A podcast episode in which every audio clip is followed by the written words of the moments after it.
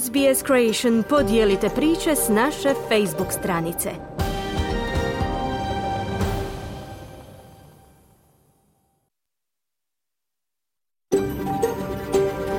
S B S, a world of difference. You're with S B S Creation on mobile, online and on radio. Vi ste uz S B S Creation na svojim mobilnim uređajima, na internetu i radiju. S B S odaje priznanje tradicionalnim vlasnicima zemlje s koje danas emitiramo program na hrvatskom jeziku. Ovim izražavamo poštovanje prema narodu Vurundjer i Vojvurung, pripadnicima nacije Kulin i njihovim bivšim i sadašnjim starješinama. Također odajemo priznanje i tradicionalnim vlasnicima zemlji svih aboriđinskih naroda i naroda s otoka u Toresovom tjesnacu, na čijoj zemlji slušate naš program. Dobar dan svima koji ovaj program S B S-a na hrvatskom jeziku slušaju uživo u pet dvadeset treće veljače. Pozdrav i onima koji će sutra u subotu dvadeset četvrte veljače slušati reprizu. Ja sam Mirna Primorac i vodit ću vas sljedećih sat vremena kroz pregled tjedna. I ovog se petka osvrćemo na najvažnije vijesti iz Australije, Hrvatske i svijeta. Klara Kovačić iz Zagreba donosi izbor zbivanja u Hrvatskoj. Izdvajamo da je dovršena reforma plaća u državnim i javnim službama. Možete čuti i o novom načinu na koji kriminalci peru novac u Australiji. Govorit ćemo i o istraživanju koje otkriva da su Australci koji vjeruju u stereotipe o muškarcima češće nasilni prema svojim partnericama. A čućemo i savjete stručnjaka što činiti kako bi produljili život i treću dob proveli što zdraviji i aktivniji. Današnji program započinjemo pregledom tjednih vijesti iz zemlje i svijeta koje donosi Ana Solomon. Slušajte nas!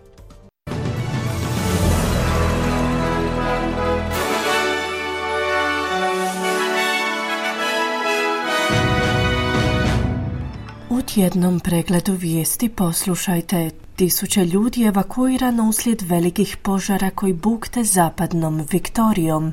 Broj oboljelih od demencije mogao bi se udvostručiti tijekom iduća tri desetljeća i iz Svjetske zdravstvene organizacije upozoravaju da bi zarazne bolesti u pojasu Gaze mogle uzrokovati više smrtnih slučajeva među Palestincima u odnosu na izraelske napade.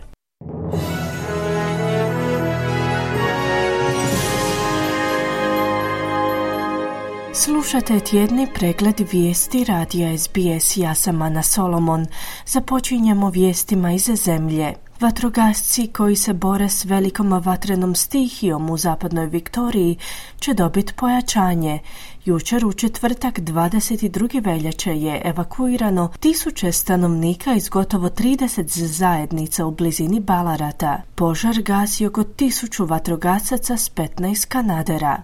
Istovremeno, zajednice na sjeverozapadu zapadne Australije se pripremaju za tropski ciklon.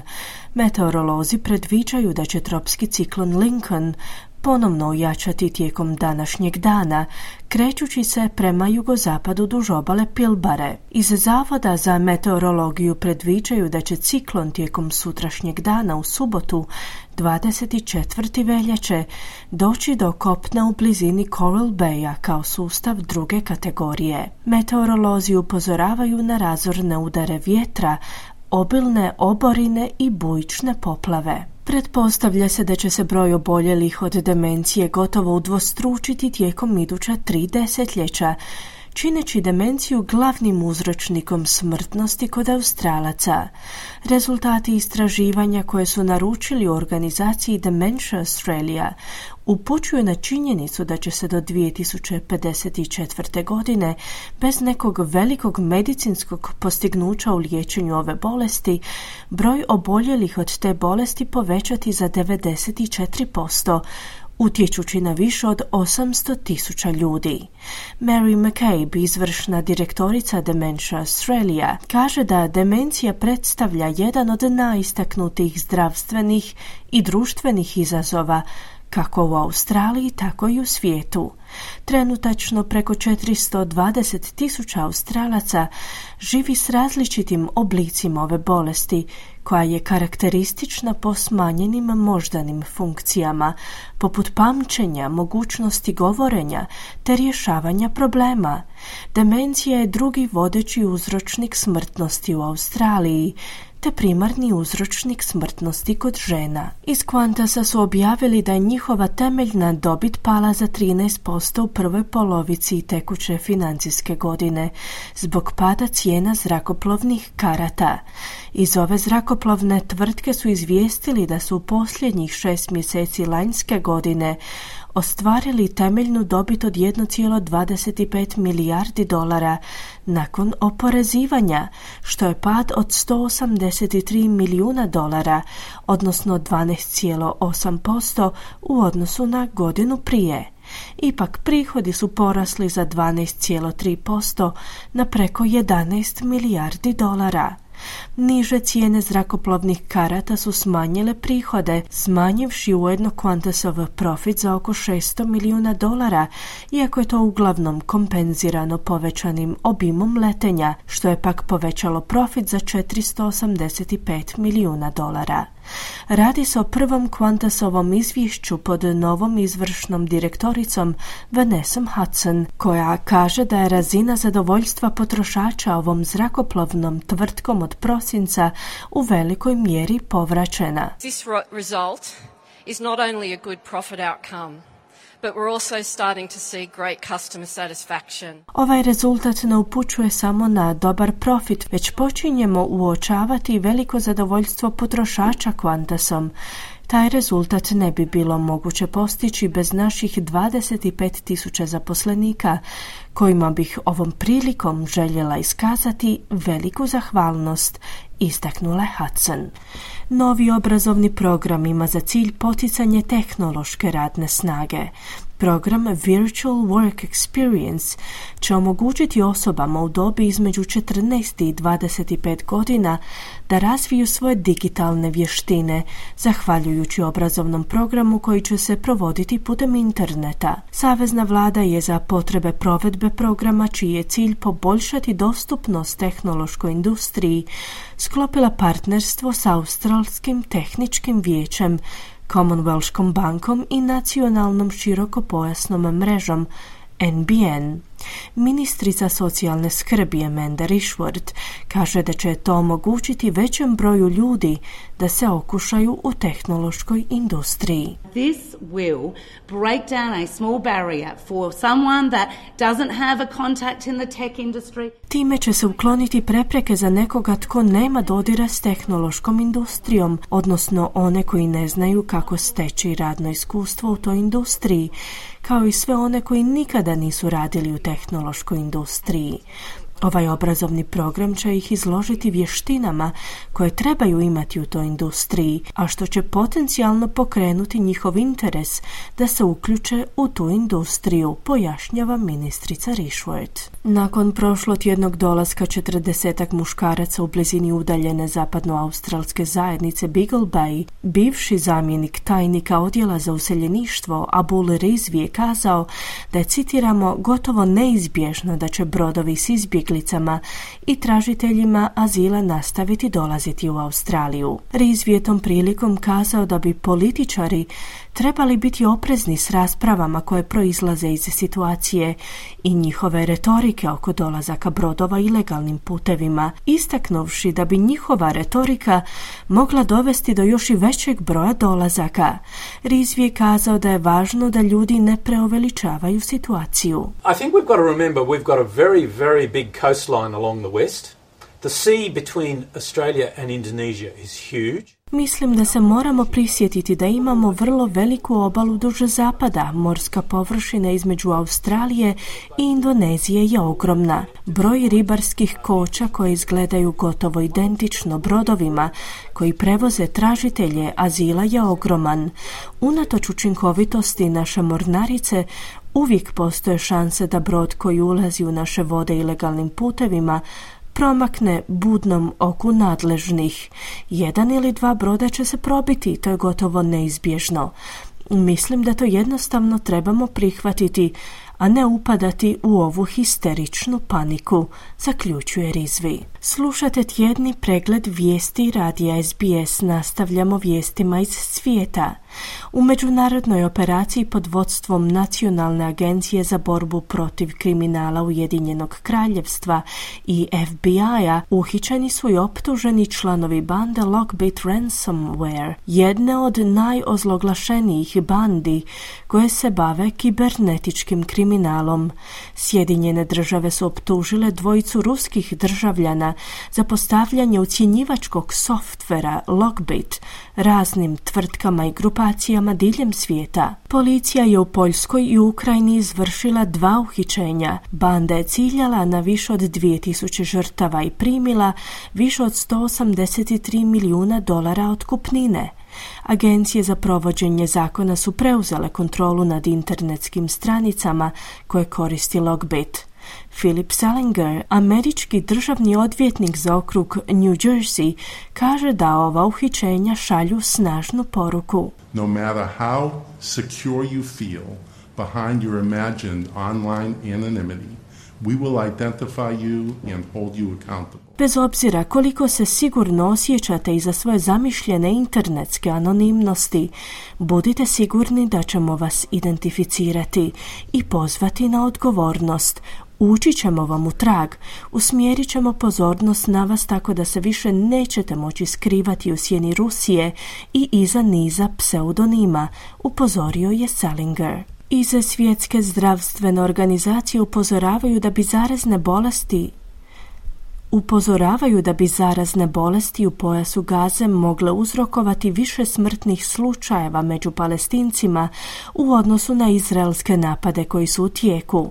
Do sada su u U N-ovoj zdravstvenoj agenciji potvrdili dvjesto tisuća dijareičnih oboljenja, što je porast od više od dvadeset posto u odnosu na prethodnu godinu.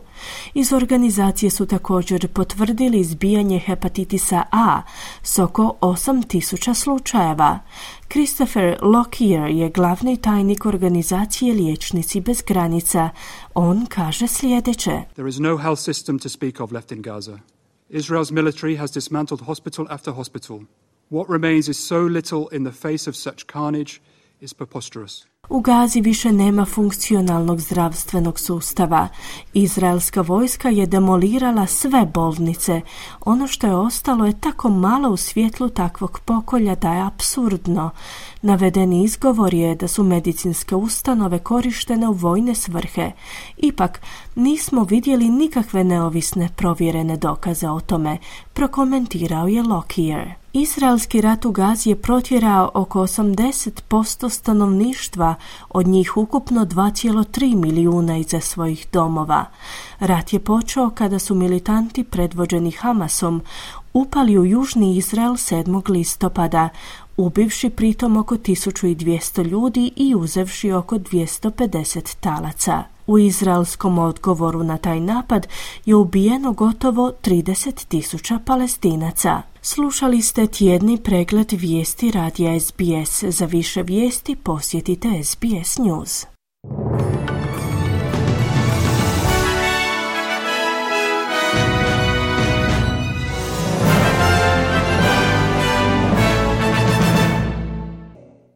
Vi ste uz program radija S B S na hrvatskom jeziku, ja sam Mirna Primorac. Sada vam donosimo osvrt na tjedan u Hrvatskoj. Evo o čemu danas govori naša suradnica iz Zagreba, Klara Kovačić. Dovršena reforma plaća u državnim i javnim službama. Propao zahtjev za raspuštanje Sabora. Digitalna transformacija do dvije tisuće tridesete. godine. Blagi potresi u južnoj Hrvatskoj. Dinamo u Maksimiru protiv španjolskog Betisa. Trodnevna završnica za Eurosong. Osoba tjedna Ivica Tucak. O naglascima tjedna s Klarom sam razgovarala malo prije početka našeg današnjeg programa.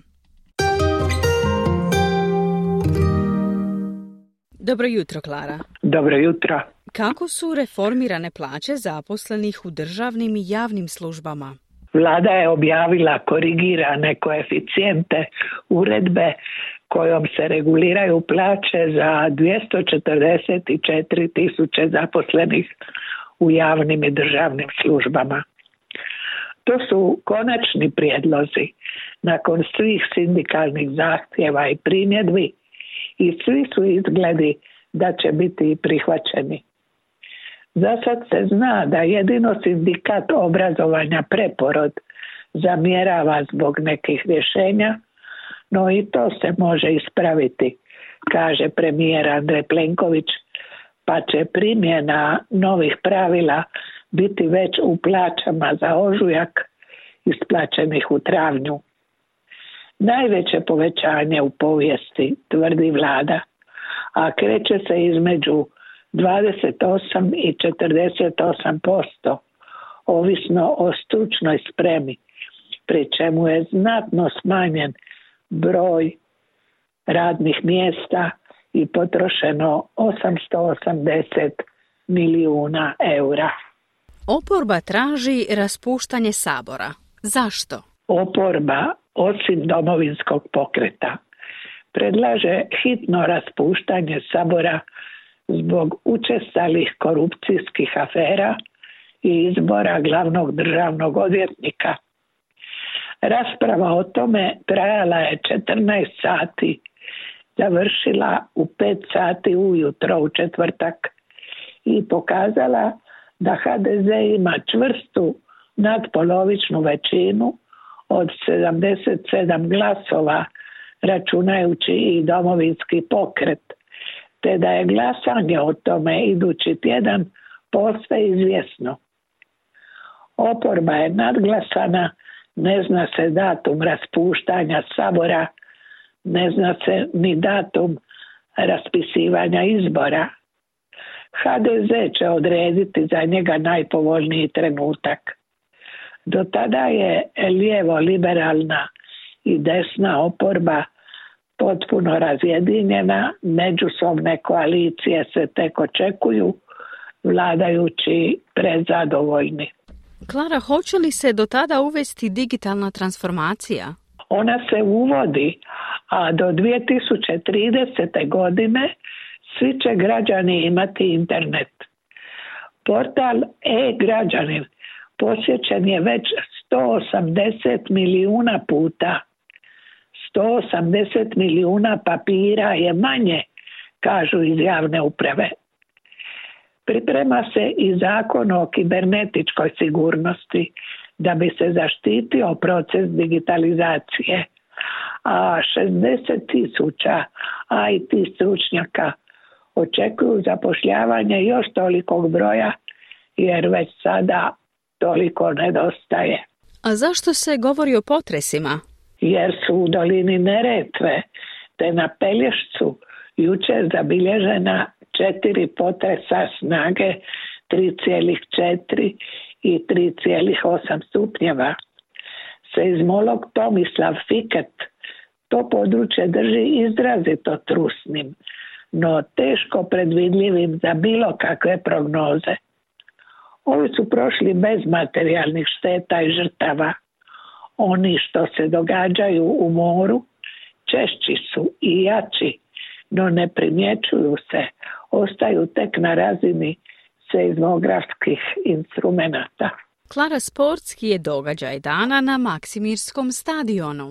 Uzvratni susret za ulazak u osminu finala između španjolskog Betisa i našeg Dinama završio je rezultatom jedan jedan. Dinamo je prije tjedan dana slavio u Sevilji jedan nula. Plasirao se je dakle u osminu finala konferencijske lige. Izravan plasman u osminu finala izborilo je osam momčadi. Danas bi se ždrijebom trebalo odlučiti tko je Dinamu idući suparnik. Treći put u posljednjih šest sezona izborio je plasman u osminu finala nekog europskog kupa. Hrvatska i u zabavnoj glazbi ide u Europu, zar ne?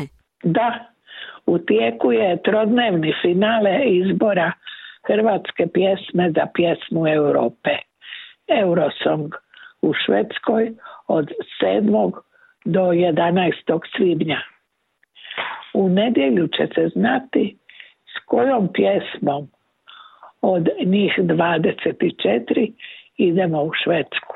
Klara, zašto je Ivica Tucak osoba tjedna? Jer je doveo vaterpolsku reprezentaciju do zlata na svjetskom prvenstvu. Prije subote Barakude su osvojili i srebro na europskom prvenstvu. Nikome još nije uspjelo u nešto više od mjesec dana osvojiti takve dvije medalje. Od nedjelje nacija slavi Zagreb, Dubrovnik, Split, Rijeka, Šibenik. Zagreb manje razdragano pokušava i danas to ispraviti.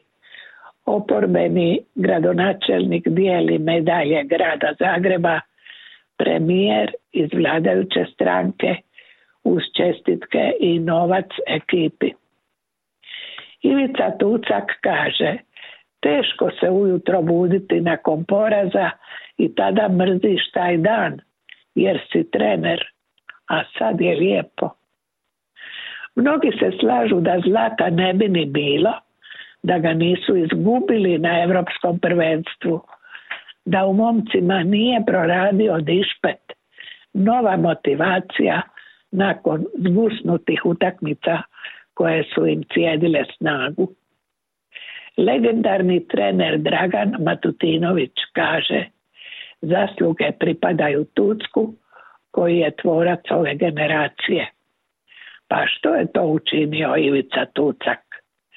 Stručnjak i uzoriti lider, stvorio je momčad i odveo je do postolja. Imali smo mi i boljih sastava s jačim igračima, ali ovo je epohalni uspjeh. Svaka mu čast, kaže Matutinović. Komponirao je momčad, znalački ustrojio svoj stožer, usavršio trening vratara i fizičku pripremu. Vlada jedinstven momčadski duh, simbioza splitskog Jadrana i dubrovačkog juga. Ivica Tucak je od olimpijade u Londonu, kada je preuzeo izborničku ulogu, u dvanaest godina s Barakudama osvojio šesnaest medalja. Njegov moto nije sudjelovati, već pobijediti. Kaže to otvoreno i nada se velikoj, najvećoj pobjedi i na olimpijskim igrama u kolovozu. Tri medalje u istoj godini. Život ga nije štedio, a on je i davnu obiteljsku tragediju, gubitak djeteta i zdravstveni problem, srčanu premosnicu, pretvorio u fanatičnu privrženost momcima sposobnim za najveće uspjehe. Vaterpolu je pribavio nove navijače i veliki ponos nacije, osobito svom rodnom Šibeniku. Nakon Pariza vidimo se opet, kaže predsjednik Olimpijskog odbora Zlatko Mateša. Vidimo se na trgu Bana Josipa Jelačića u Zagrebu, kada će mala mediteranska Hrvatska, uvjereni smo, slaviti s Barakudama na vrhu svijeta. Prvome od njih čestitamo. Klara, hvala i lijep pozdrav. Hvala vama. Osvrtom na vijesti koje su obilježile tjedan u Hrvatskoj, Australiji i svijetu došli smo do kraja vijesti u današnjem programu. U nastavku poslušajte o novim načinima pranja novca. Istraživanju koje otkriva da su Australci koji vjeruju u stereotipe o muškarcima češće nasilni prema svojim partnericama, te poslušajte savjete stručnjaka što činiti kako bi produljili život i treću dobu proveli što zdraviji i aktivniji. Ostanite uz program radija S B S na hrvatskom jeziku. Vi ste uz S B S na hrvatskom, moje ime je Mirna Primorac, slijede australske teme. Izdana su nova upozorenja o oglasima za rad od kuće koji se čine predobrima da bi bili istiniti, odnosno koji obećavaju velike povrate ulaganja. Mnogi pokušavaju regrutirati posrednike za prijenos nezakonito stečenog novca, takozvane financijske mule. Iz Australske savezne policije i financijskih institucija kažu da veći broj kriminalnih organizacija cilja na studente za obnašanje tog posla.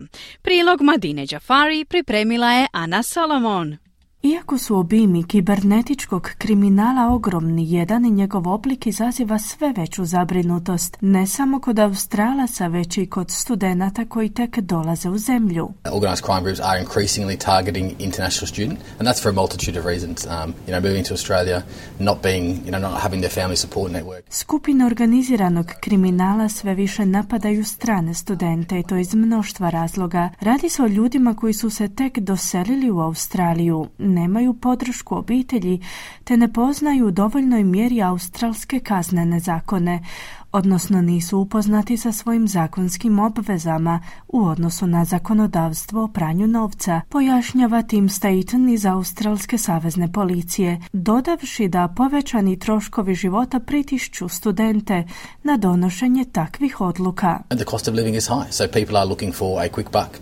Um, and that is what these organised crime syndicates offer. They offer these international students um, a quick fifteen hundred dollars, two thousand dollars. Troškovi života su visoki, ljudi traže brzu zaradu, a to je ono što ti kriminalni sindikati nude.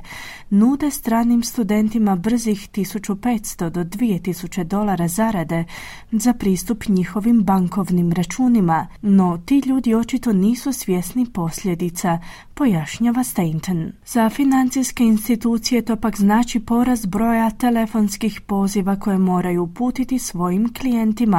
N A B-ov izvršni direktor za grupne istrage i prijevare, Chris Sheehan, kaže da financijske mazge predstavljaju problem za čitavu industriju. At an industry level, we would be talking about um, thousands of mule accounts being uh, identified, blocked.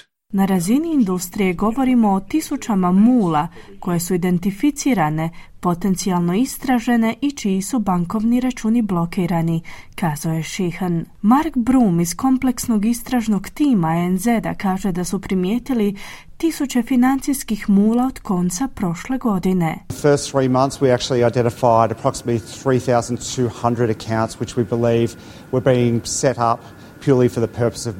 U prva tri mjeseca smo identificirali oko three thousand two hundred računa za koje smatramo da su otvoreni isključivo u tu svrhu, izjavio je Broome. Prijenos nezakonito stečenog novca, na engleskom money mulling, je tehnika koju koriste skupine organiziranog kriminala za pristup nečijem bankovnom računu u zamjenu za jednokratnu uplatu novca unaprijed. Nakon otvaranja račun se koristi za primanje i prijenos novca na druge račune. Tim Staten pojašnjava da se taj ciklus ponavlja. So each and every time the money moves, it makes it more and more difficult for us and our foreign and domestic partners to track those funds. Dakle, prilikom svakog kretanja novca nama i našim partnerima postaje sve teže pratiti kretanje tih sredstava, bilo da se radi o izvoru sredstava ili konačnom odredištu, ističe Stainton. Zbog zabrinutosti da strani studenti nisu u dovoljnoj mjeri upoznati s kaznenim zakonima u Australiji, u saveznoj policiji su ovog tjedna pokrenuli kampanju podizanja svijesti o tom problemu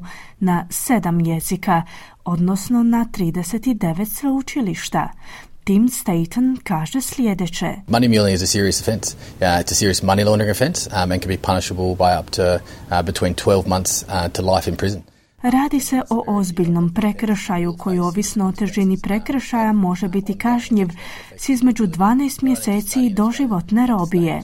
Suočit ćete se s ozbiljnim posljedicama koje imaju trajne i štetne učinke ne samo na vašu edukaciju u Australiji, već i na ostanak u zemlji, upozorio je Stainton. Chris Sheehan kaže da neki namjerno sudjeluju u nezakonitim transakcijama. We see a pattern whereby um, foreign students when they finish their studies in Australia will um, sell their bank account or hand their bank account over to um, other people who use it for criminal purposes. Vidimo obrazac prema kojemu će strani studenti kada završe studij u Australiji prodati svoj bankovni račun ili predati svoj bankovni račun drugim ljudima koji ga koriste u kriminalne svrhe, zaključuje Sheehan. Mark Broome kaže da ljudi zapravo nisu svjesni da pribjegavaju zločinu. A lot of them are students A lot of them don't actually realise that they're caught up in criminal activity until they receive a call from us and we've stopped an account. Mnogi ljudi koji pribjegavaju takvoj praksi ne shvaćaju da su uhvaćeni u kriminalne aktivnosti sve dok ne prime naš poziv i dok im ne blokiramo račun, ističe Broome. Žrtve se kontaktiraju oči u oči putem interneta, odnosno na platformama uključujući TikTok, Snapchat i WhatsApp. Desma Smith je savjetnica za strane studente pri Tehnološkom sveučilištu Swinburne. Ona pojašnjava sljedeće. They worry about the impost on their family and the money their family spends and they become natural people pleasers. Ti mladi ljudi pokušavaju ne biti teret svojim obiteljima. Oni se brinu oko toga da im obitelji troše previše novca, a zbog čega pokušavaju udovoljiti drugima, pa prihvaćaju ponude koje su u manjoj mjeri složene, te koje se brzo isplate, a zbog čega na koncu postaju metom kriminalaca, naposljetku je kazala Smith. Neke su banke nedavno uvele nove sustave za identifikaciju spornih računa, u kako opisuju sve većem problemu koji zahvaća čitavu Australiju. Bila je to Ana Solomon s prilogom Madine Jafari. Vrijeme je za kratki glazbeni predah, a nakon toga govorimo o istraživanju o stereotipima u muškarcima te aktivnom starenju. Ostanite i dalje uz program S B S-a na hrvatskom jeziku. Vi slušate radio S B S, program na hrvatskom jeziku, ja sam Mirna Primorac. Temeljem rezultata posljednjeg istraživanja provedenog na uzorku od više od tri i pol tisuće Australaca, gotovo četvrtina muškaraca vjeruje u ideale muškosti koji naglašavaju snagu, agresiju i hiperseksualnost. Rezultati istraživanja kojeg su naručili u jezuitskoj socijalnoj službi su također otkrili da su muškarci koji se u potpunosti slažu sa ovim stereotipima vjerojatno bili nasilnici ili neprijateljski raspoloženi prema ženama, a i da imaju lošije mentalno zdravlje nego drugi ispitanici. Prilog je Dvine Guinan za naš program pripremila Ana Solomon. Pop tried to protect us with wrestling. He said if we were the toughest, the strongest, nothing had ever hurt us. I believed him. Upravo ste čuli Hrvača Kevina von Erika, kojeg glumi Zac Efron u filmu Željezna kandža. Ovo je tipičan primjer na koji je Hollywood u osamdesetim godinama prošlog stoljeća gledao na muškarce iza stvarnog života, izazivajući dugotrajne percepcije o tome što znači biti muškarac u suvremenom društvu. Upravo su te percepcije bile predmetom novog istraživanja, čije su rezultate ovog mjeseca objavili u jezuitskoj socijalnoj službi, koja je u svojoj studiji ispitivala stavove muškaraca u odnosu na njihovu muškost. Istraživanje pod nazivom Muška kutija je tražilo od muškaraca da odgovore na devetnaest izjava. Michael Flood, istraživač s Tehnološkog sveučilišta Queensland, koji je pridonio ovom istraživanju, je pokušao pojasniti značenje ove fraze. The man box is a term for a set of traditional or stereotypical expectations about being a man. Muška kutija je izraz za skup tradicionalnih ili stereotipnih očekivanja od suvremenog muškarca, koji kažu da dječaci i muškarci uvijek trebaju biti čvrsti, agresivni, spremni na rizik, heteroseksualni, emocionalno neizražajni i dominantni, kazao je Flood. Istraživači su putem interneta ispitali više od tri tisuće petsto muškaraca u dobi između osamnaest i četrdeset pet godina diljem Australije, otkrivši da se u prosjeku trideset šest posto muškaraca našlo pod društvenim pritiskom da slijede pravila muške kutije. dvadeset četiri posto ispitanika se osobno složilo sa spomenutim pravilima, što znači da ih je otprilike troje od četvero muškaraca odbacilo. Slična istraživača Istraživanja su provedena dvije tisuće osamnaeste i dvije tisuće dvadesete godine. Michael Flood kaže da izvješće sadrži dobre, ali i loše vijesti.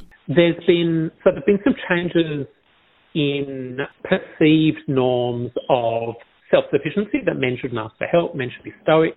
Došlo je do nekih promjena u percipiranim normama samodostatnosti prema kojima muškarci ne bi trebali tražiti pomoć, odnosno od njih se očekuje da budu stoici. Došlo je do promjena u percipiranim normama o tome da muškarci u svakom trenutku znaju gdje se nalaze njihove partnerice, no s druge pak strane nije uočeno puno promjena u primjerice normama u odnosu na mušku agresiju ili normama koje nalažu pribjegavanje nasilju u potrazi za poštovanjem u slučaju kada je to potrebno, pojašnjava Flood. Istraživanje pokazuje da se dvadeset dva posto muškaraca u dobi od trideset jedna do četrdeset pet godina i jedanaest posto mlađih muškaraca složilo da bi muškarci trebali pribjegavati nasilju u slučaju potrebe u potrazi za poštovanjem od svojih partnerica. dvadeset četiri posto, odnosno dvadeset posto ispitanika smatra da bi muškarac trebao imati konačnu riječ u donošenju odluka u braku ili u vezi, dok se trideset pet posto svih muškaraca složilo da postoji percepcija da bi, citiramo, pravi muškarac trebao imati što više seksualnih partnerica. Michael Flood je izjavio sljedeće. The final bit of bad news is that young men's endorsement of that model of rigid sexist masculinity hasn't changed much in five years. Posljednja loša vijest je da se prihvaćanje tog modela nemilosrdne seksističke muškosti kod mladih muškaraca nije uvelike promijenilo u posljednjih pet godina, izjavio je Flood. Istraživanje je također otkrilo korelaciju između spomenutih uvjerenja i ponašanja muškaraca. Kod onih koji su se u najvećoj mjeri slagali s pravilima muške kutije je uočena osam puta veća vjerojatnost da su počinili seksualno nasilje nad partnerom u odnosu na one koji su se u najmanjoj mjeri slagali s izjavama u sklopu istraživanja, kao i pet puta veću vjerojatnost da su bili fizički nasilni spram svojih partnerica. Kod tih muškaraca je također uočena osam puta veća vjerojatnost od čestih primisli o samoubojstvu, kao i dvostruko veća vjerojatnost od prekomjerne konzumacije alkohola. Predsjednica organizacije Respect Victoria, Kate Fitzgibbon, je kazala da rezultati pokazuju korelaciju između štetnih stereotipa i počinjenja nasilja. The report really reinforces that harmful societal ideas about what it means to be a man. Ovo izvješće doista potvrđuje da štetne društvene ideje o percepciji muškaraca mogu potaknuti nasilje nad ženama, kao i da slijeđenje tih zastarjelih stereotipa o rodnoj pripadnosti šteti svima. Jasno nam se daje do znanja da se hitno trebamo uhvatiti u koštac s tim problemom, zaključila je Fitzgibbon. Philip Ripper je izvršni direktor No to Violence, vrhovnog tijela za organizacije koje rade s muškarcima koji pribjegavaju nasilju u obitelji. Evo na koji način je on prokomentirao rezultate istraživanja.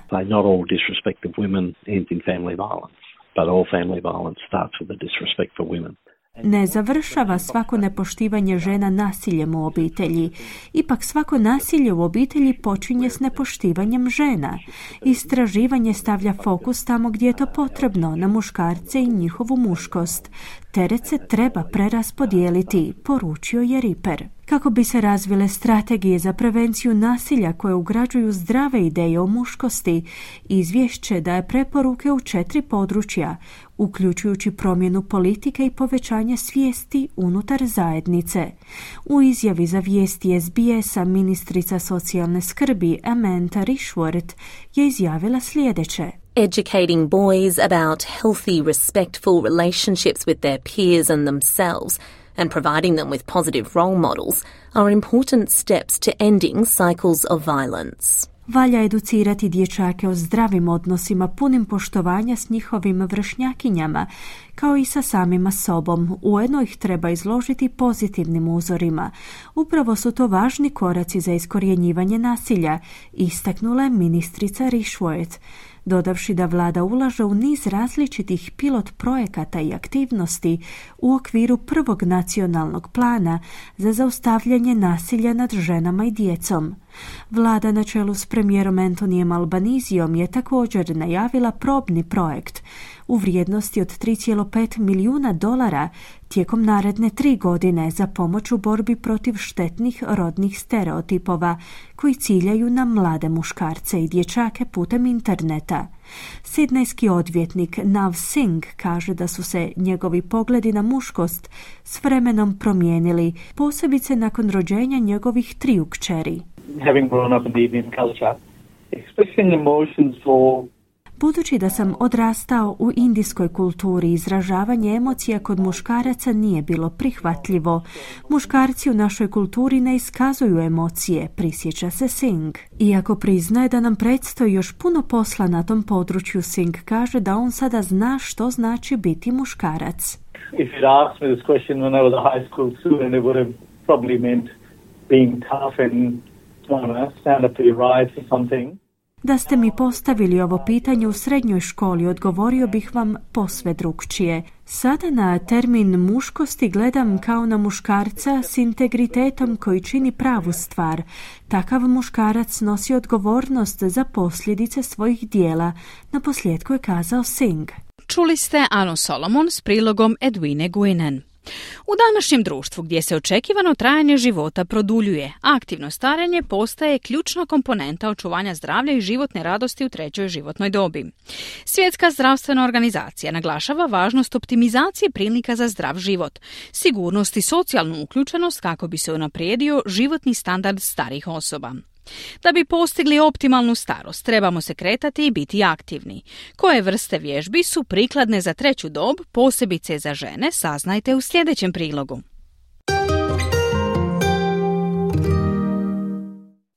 Prema Svjetskoj zdravstvenoj organizaciji, aktivno starenje je proces optimiziranja uvjeta za zdrav život, sigurnost i uključivanje u društvo kako bi se poboljšao životni standard starih osoba. Tjelesna aktivnost jedan je od ključnih elemenata aktivnog starenja. Brojne su studije pokazale da redovna tjelesna aktivnost može pomoći u prevenciji mnogih bolesti povezanih sa starenjem, uključujući srčane bolesti, dijabetes tipa dva i osteoporozu. Također naglašava raspoloženje i kvalitetu sna te smanjuje stres. Judy Bell, četrdeset šestogodišnja vlasnica teretane za žene She Just Did It u četvrti Sunshine North na zapadu Melbourna, objašnjava različite aspekte aktivnog starenja. Active aging, there's a functionality, but it's also that community aspect as well. If you're in a community group, that's going to keep you mentally active, um, and that's a big part of active aging. So it's community, it's mind, I mean... Aktivno starenje obuhvaća aspekt funkcionalnosti, no isto tako bitan je i društveni aspekt. Ako sudjelujete u društvenoj grupi, to će održati vaš um mentalno aktivnim. To predstavlja značajan dio aktivnog starenja. Dakle, radi se o zajednici i umu. Oni koji treniraju ovdje dolaze da bi se opustili, isključili um, ali uvijek primijete ako je moje brojanje malo netočno.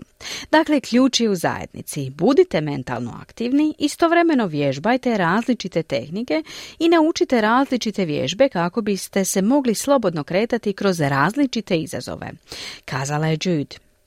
Ona navodi kako u njenoj teretani vježbaju žene različitih dobnih skupina, od ranih dvadesetih do sedamdesetih, te objašnjava zašto je važno započeti s fizičkom aktivnošću u ranijoj životnoj dobi, kao i koje vježbe raditi kako bi imali kvalitetniji život u trećoj životnoj dobi.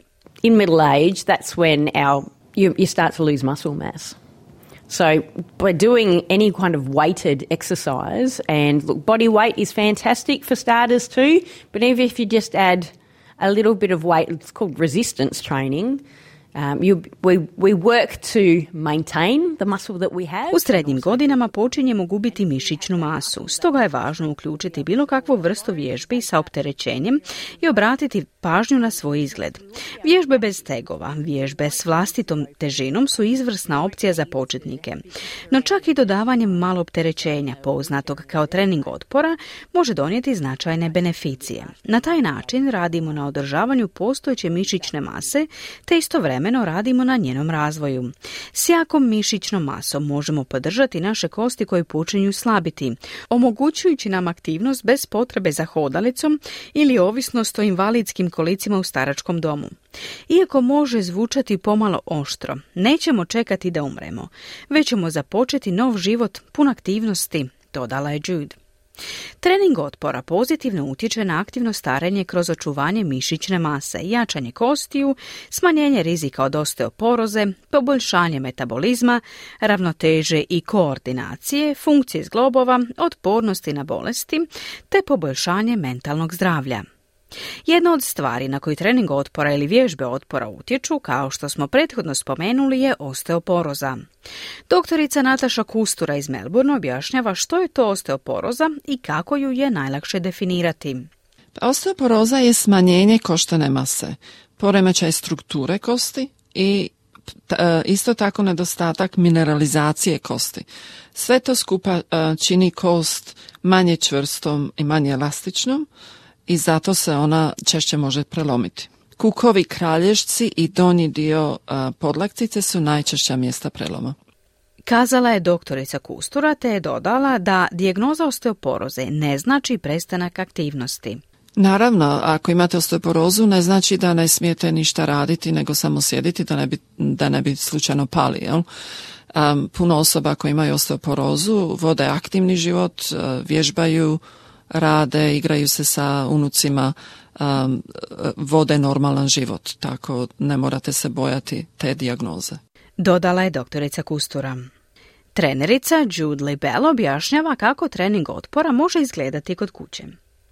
Resistance training can look like anything. If you're at home and you don't have any dumbbells, you know, you've got two tins of tomatoes in the pantry.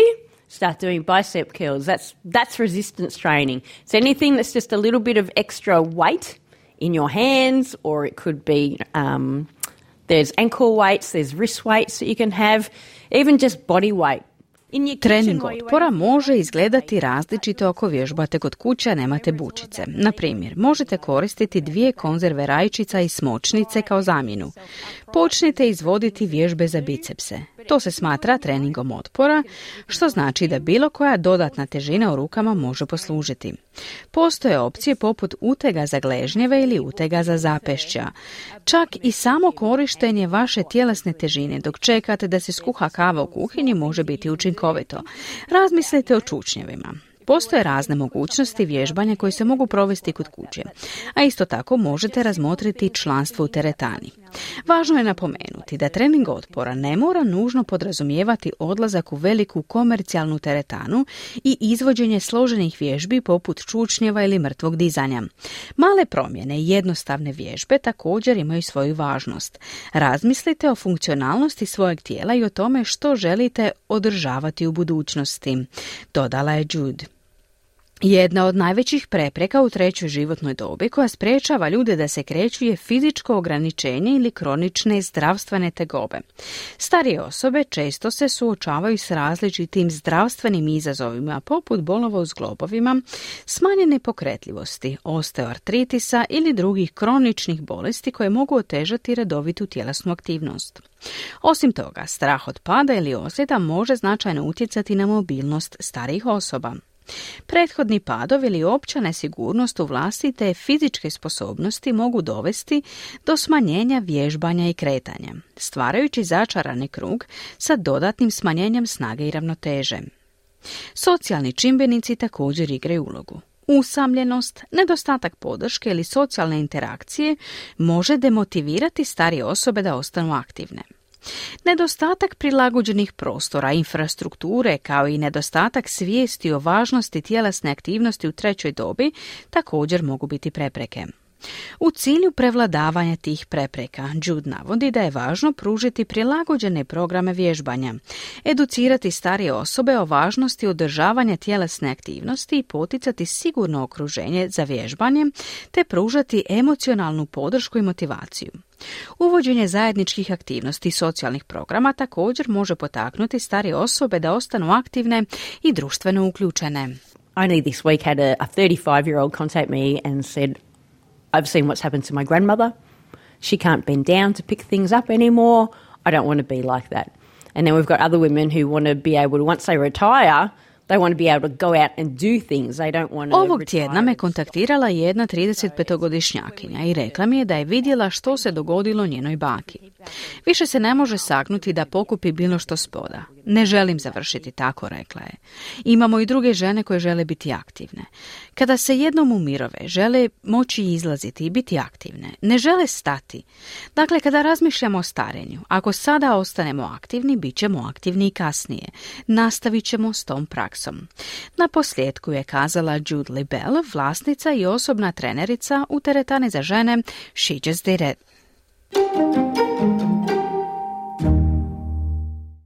Prilogom o aktivnom starenju došli smo do kraja od jednog pregleda vijesti iz zbivanja radija S B S na hrvatskom jeziku. Vijesti je danas pripremila Ana Solomona, s vama je bila Mirna Primorac. Podsjećamo vas da reprizu današnjeg programa možete poslušati sutra u subotu dvadeset četvrtog veljače u četrnaest sati. Budite uz nas i sljedeći tjedan u ponedjeljak, utorak, četvrtak i petak od jedanaest do dvanaest sati. Želim vam ugodan vikend i do slušanja. Želite čuti još ovakvih tema? Slušajte nas na Apple Podcast, Google Podcast, Spotify ili gdje god vi nalazite podcaste.